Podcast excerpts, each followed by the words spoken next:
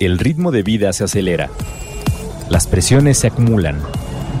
Cada vez tenemos menos tiempo para nosotros. Para seguir cuidándote y conocer más sobre el deporte universitario, consulta Deporte UNAM en directo.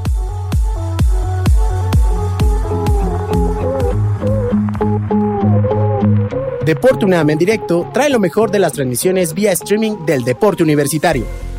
En esta ocasión escucharemos un fragmento del programa Nutrición y Deporte, con el tema Hablemos de gluten.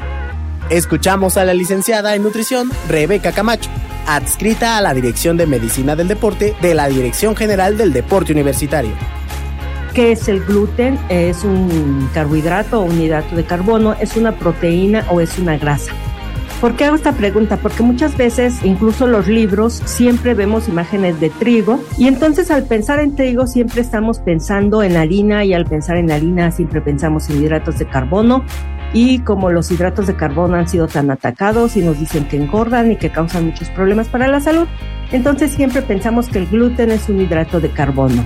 Y los decepciono a quienes creían que el gluten era un hidrato de carbono porque el gluten es el nombre genérico para ciertos tipos de proteínas que se encuentran en los granos de trigo, cebada, centeno y sus derivados.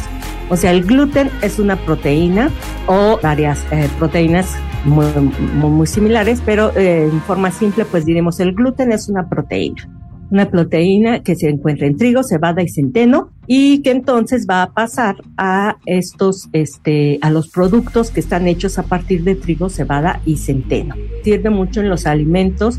Bueno, para hacer pan hace que se esponjen y que tengan esa consistencia eh, bonita que tiene el pan. El gluten va a servir en parte para eso y este por eso pues ha sido tan apreciado digamos este su presencia por el ser humano. Entonces aquí tenemos el trigo, que este, pues más o menos todos identificamos cuál es el trigo, la cebada y el centeno que está abajo, que yo la verdad no los distingo. O sea, si a mí me ponen las tres espigas, pues yo no los sé distinguir unos de otros, yo los veo muy parecidos, pero a lo mejor el centeno, pues siempre recordamos o reconocemos este pan oscurito, que es el pan de centeno, ¿no? Lo, lo tiene así un color más oscuro que el pan eh, de trigo y entonces, pues estos son los que tienen gluten, solo estos tres alimentos. Ahorita vamos a seguir hablando de esto, pero eso es lo que tiene gluten. Es muy importante identificar que son solo estos tres y no todos los cereales,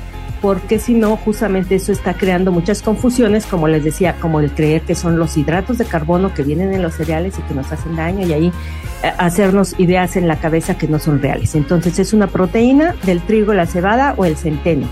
¿Y quién debe seguir una dieta sin gluten? ¿Quién sí debería de seguirla? Bueno, tenemos tres casos que podrían seguir una dieta sin gluten. Uno más bien es relacionado al trigo nada más, que sería las personas que padecen la enfermedad celíaca, que esto es el 1% de la población eh, casi mundial, casi todas las estadísticas nos van a decir que es el 1%. Entonces vemos que pues son muy poquitas personas. Por eso es lo que se dice, bueno, si solo el 1% come productos sin gluten, pues necesitamos vender más productos y hay que convencer a la gente de que necesita seguir una dieta sin gluten, ¿no? Porque solo el 1% tiene esto lo que es enfermedad celíaca. Sensibilidad no celíaca al gluten, que también vamos a describir qué es todo eso, y lo que es la alergia al trigo, que eso básicamente sería más bien al trigo, no necesariamente al gluten.